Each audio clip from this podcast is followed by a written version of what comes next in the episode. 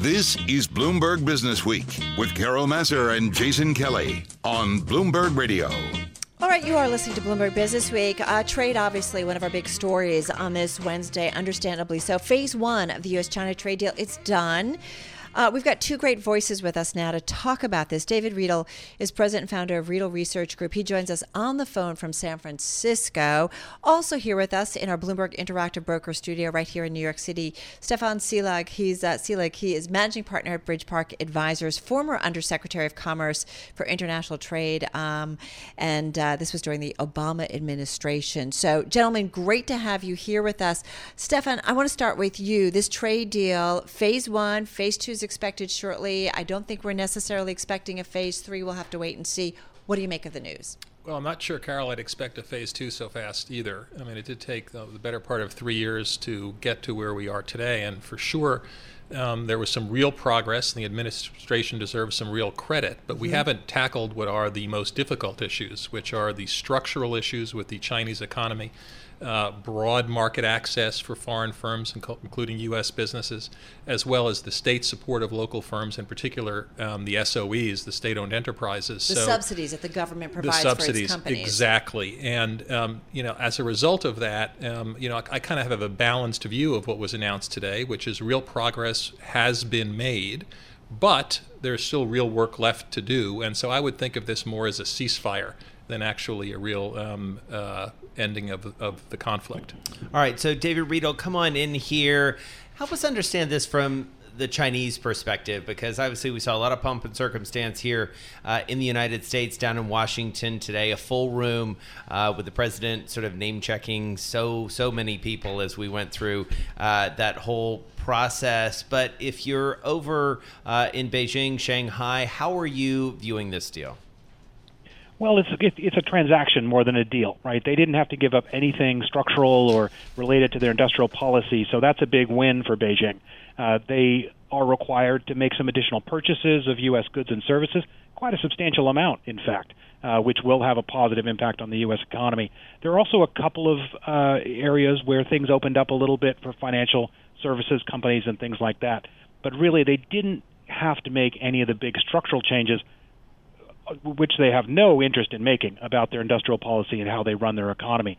So they got some relief on some tariffs that had been implemented, so sort of sort of causing a problem and then solving it, right? Which is is a is a transactional move for any negotiation, um, and then a, gave a little bit of market access, uh, but it remains to be seen um, what the fundamental impact is uh, on Chinese business. I have to say, David, I wonder how much of this was really kind of a political agreement versus really a better trade agreement. And it feels like, uh, in some ways, politics were much more at play, not just on the part of the U.S., certainly in an election year, but also on the part of the Chinese who are facing, you know, some pressure at home to kind of, you know, get something done as well. That's true. I would say that the pr- the political pressure is much more acute in the United States, where these taxes on American consumers in the form of tariffs, uh, we're really exacting a toll, a political a toll as well as an economic toll uh, here at here at home. I've always said the Chinese have virtually unlimited ability to absorb tariffs with their substantial reserves, their huge uh, control of major swaths of the economy, and a very um, a populace that's willing to go along with nationalistic themes. Um, so I, I think the Chinese uh, will take this as a win. Um, they'll show some relief uh, for their their constituents without giving away the store, which is the way that they run their economy uh, and their industrial policy. So, Stefan, I'm going to ask you the same question I asked Steve Schwarzman earlier when he joined me from just outside the White House, having been in that room, which is if you're an investor, if you're running a company, does this deal, transaction, agreement, whatever we want to call it, does it change your behavior in the near term and how?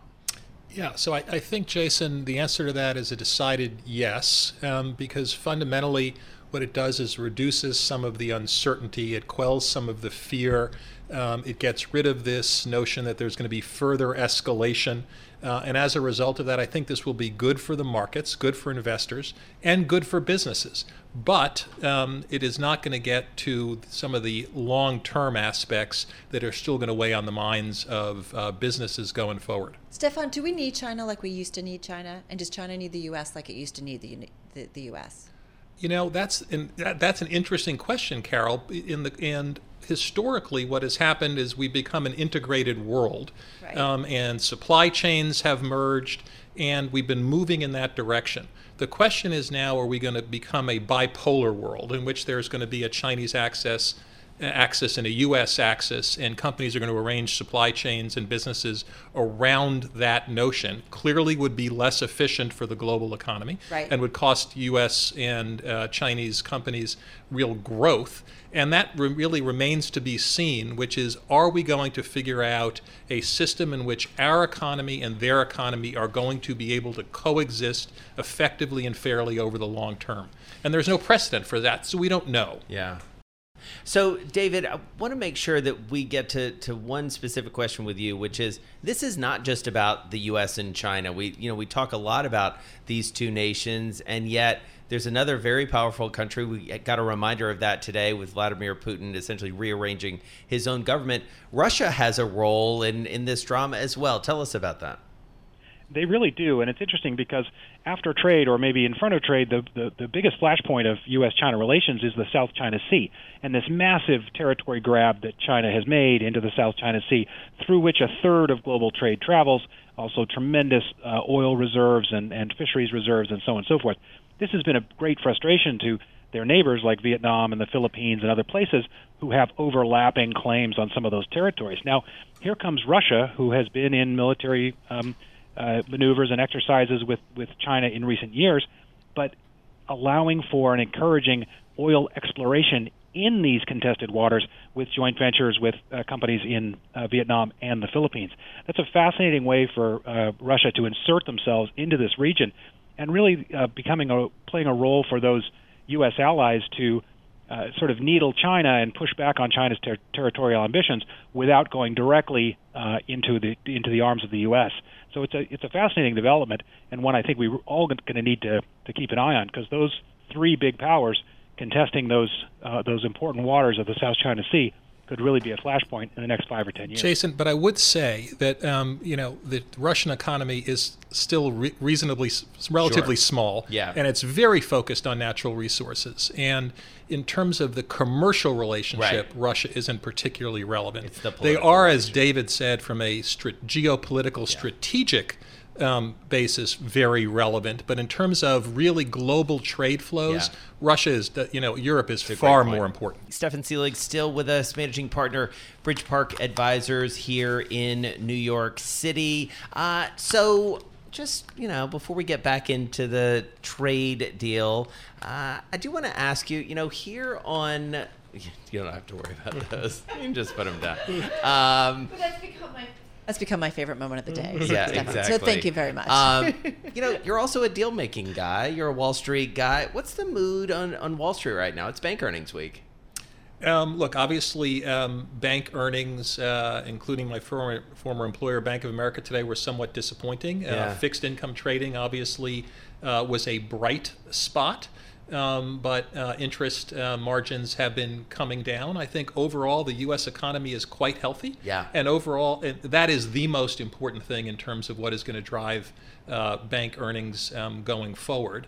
And I think this conversation we're having about trade is clearly incrementally helpful for the reasons I've suggested, which is going to remove this cloak of uncertainty Right. that has been over the economy. It's going to help at least drive some investment going forward by companies, and companies are going to be able to plan more effectively if they believe that this is going to be pushed to the side for the foreseeable future. So one would expect that in terms of you know companies, their attitude being more upbeat. Just got about thirty seconds here. We should expect to see more capital expenditures, right? Going out and doing things, whether it's buying plants, hiring more, or what have you. Yes, and I guess the question is, Carol, is this going to be enough to really drive renewed foreign investment in the U.S.? Because this is not just a China story, right? We're still also fighting with Europe, for example, Right. threatening a whole host of tariffs on cars and wine and a whole host of other things. And that is obviously going to give companies pause about further integrating supply chains. And it really comes back to your your question, which are companies going to be looking to be less globally integrated going forward at the expense of the global economy. Stefan Selig, still with us, managing partner, BridgePark Advisors, also former Undersecretary of Commerce for International Trade at the U.S. Department of Commerce during the Obama administration. So, here's the question. I'm going to use your phrase back to you. Was the light worth the candle for all of this trade? Full credit to you. I did not make that up. That's your. That's you should your have seen the look I that. well, I, I'm not sure I could have coined that phrase, but I certainly repurposed it. Um, you know, look, I think, Jason, there were clearly some real costs to the U.S. economy. Um, there were costs to our treasury, there were costs to our businesses, there are costs to our consumers, there are costs to our workers. Um, uh, but we did make some progress. I think at the end of the day, it's going to be hard to answer that question until we see if this presages a phase one and phase two phase two or phase three deal. If the answer to that is yes, and this is a first step to a larger series of agreements that we're able to reach with China, I would say the answer. I would say affirmatively that it was worth the pain um, uh, in our economy. Uh, if the answer to that is no, I probably would have concluded that we, there would have been a more effective way to come uh, to these this conclusion than the way that uh, the administration um, uh, proceeded. what did we? Well, what do you think the administration did wrong? Well, um, I'd say a couple of things, Carol. One is we did this unilaterally and didn't approach China with our friends and allies, which would have given us a much more effective bargaining position. Two is this focus on tariffs, I think, was misguided. Um, uh, I think the president believes that tariffs are paid. Uh, were paid by China. I think the the Right. um, economists have been pretty clear that that has not been uh, the case. And I think, thirdly, perhaps most importantly, is this focus on our bilateral trade deficit as being the right metric to focus on in terms of our trade relationship. And I think economists have also been clear that bilateral trade deficits are not a, the result of trade policy, but they are the result of consumption, savings, Right. exchange rates, and to some degree, these purchases, the $200 billion of purchases which uh, China has been committed to, are going to also come out of purchases by others. And it is not incremental. It is not a um, zero zero sum game, unfortunately. And so, I guess as we look around the world, we think about Europe. There, we think about USMCA. Carol likes to call it USMCA, but it's an unfortunate acronym. You obviously have no Marines in your Yeah. family. yeah. So what? Uh, Navy, but not where Marine. else do we need to be worried about trade in the world from a U.S. perspective, or what's the number one place that we should be thinking about? Well, it would have to be Europe, right? Yeah. Because taking collectively, Europe is um, obviously our largest trading partner. The Canada and Mexico thing seems to have largely have been solved with Right. USMCA. One could have asked the same question: Was the light worth a candle in terms of all of that drama? Right. Because most of the things we got in USMCA were frankly in the Trans-Pacific Partnership, which I spent so many years working on um, uh, in my government service. Um, but it was helpful, and that's put to the side. And so I think the next big dog in the room is going to be how we interact with Europe and the EU, and as a part of that, obviously, um, with the United Kingdom. I was going to say with the UK. I mean, that to me becomes one of the more interesting uh, conversations. It, not the least of which because you've got Trump versus Johnson, or Trump and Johnson together. Uh, talk about a Yes, couple al- al- unpredictable although, guys. although I would say, Jason, that don't forget um, both our economy and their economies are open economies. Yes. And so our issues are incremental issues. We don't have substantive tariffs Right. between our two countries. We have Right. broad-based open markets and market access for our companies. The United Kingdom is a huge investor in the U.S. and vice versa. So clearly, while there are things to do, Yeah. um, uh, there's not kind of the big tall trees to chop down. Right. Stefan, I have to ask you: Are we, as a nation, being left behind because we are pursuing rather than multilateral, mu- mu- multilateral, you know, trade um, deals and doing bilateral, especially with a country like China in terms of its role in this global economy? Are we making a big mistake that's going to hurt us for years to come? Because I do feel like China is exploring multilateral agreements around the globe. They yet are, it- and they're doing their own version of the TPP, the RCEP. Correct. Um, uh, the one thing I would say, Car- Carol, is it's hard to leave the United States out of any global commercial economic discussion, given the size and strength and importance of our economy. even if, even though it feels like we're pulling back. Well, what I would say is we're not going to be, to, your, to use your phrase, left out. Is it going to cost us growth? Might it cost us jobs? I think the answer to that is yes. Um, and I think equally as importantly, what is going to be the impact to peace and prosperity globally. So don't forget this Mm. system that we've created since World War II has led to the longest period of time without a major um, a major power conflict. It has led to a period of time where we brought more people out of poverty around the world uh, because of this global integration. And the question is, how is that going to slow down, and what is going to be the ancillary knock-on effects to the U.S. that aren't just narrowly commercial and economic? All right. Love having you here. Loved Thank you. ha- catching up with you. Thank you so much for spending so much time with us. Stefan Selig, Managing Partner, BridgePark Advisors, and of course, former Undersecretary of Commerce for International Trade at the Department of Commerce.